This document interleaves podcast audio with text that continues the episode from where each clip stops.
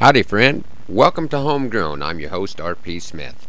I'd like to start out this morning's program with a big thank you to the American consumer. The latest survey shows that 90% of consumers are confident in the safety of the beef in our food supply. The important thing is that steps are being taken to keep beef king, from regulations in livestock feed and harvesting methods to proposals on a national livestock identification system. When it comes to a national ID system, the folks in beef production have a real advantage over most of the competing meats. I've learned from my own experiences many years ago in my first livestock venture, duck ranching. Back in 1967, a young person could get into duck production without a great deal of equity, but trying to identify your stock was a huge problem. Maybe if I had waited until the ducklings had had their second feathers before branding, it would have gone better. The wheel keeps turning, and my son Zane recently got into the duck business. As part of the grasshopper battle plan in the summer of '02, a neighbor gave us four ducks. They didn't make a huge dent in the grasshopper population, but we had already used our yearly allotment of shotgun shells, and we were getting tired of clubbing the hoppers with baseball bats. Both methods were hard on house siding and the trees in the yard. The ducks did well on hoppers, and last spring both hens had a good hatch. We had a purebred brood and a crossbred group.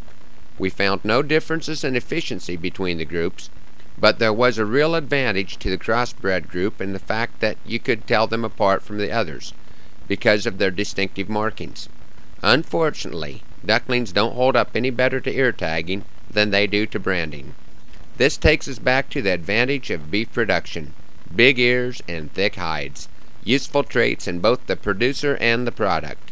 As producers, if we use our ears to listen to the concerns of the consumer and our thick skins to protect us from the jabs of those who would love to see us get a real job, maybe we can gain back the confidence of that other 10% of consumers. Let's head up to Clearfield, South Dakota, and have my friend Yvonne Hollenbeck share one of her poems, Sortin' Time. I was having a Christmas coffee and had the house a looking nice. I'd made the cookies and coffee, but oh my, I looked a fright. I was standing before my bathroom mirrors, a little fixin' up had begun, when my husband burst into the house and hollered, Could you help me, hun? They always call you honey when they need help, don't they, though? So I got my coat and my chore boots and followed him out through the snow. The corrals were full of bawling cows, and their calves was bawling too, and the only way to communicate was to hand signal to the crew. The men were all a horseback. I was afoot. I run the gate, where you have to be real quick to think and never hesitate.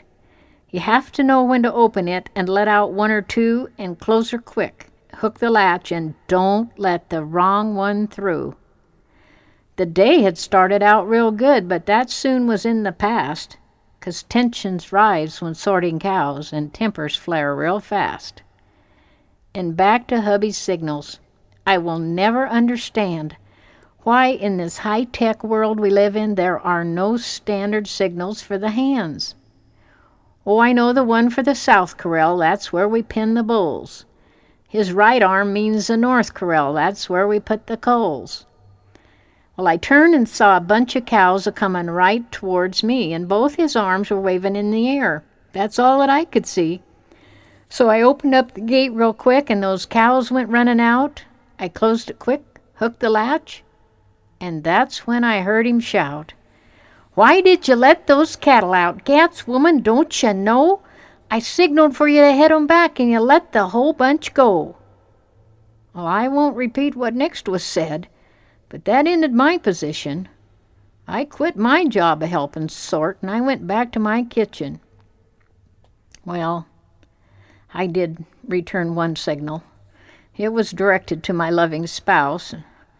I'd sure lost my Christmas spirit as I stomped back to the house. But we'd cooled down by supper time, and my coffee went just fine. But I'm going to cook a batch of gone this spring when it's sorting time. Thanks for that poem, Yvonne, and thank you folks for joining us right here on Homegrown. Hope you can come back next week for another edition. Happy trails!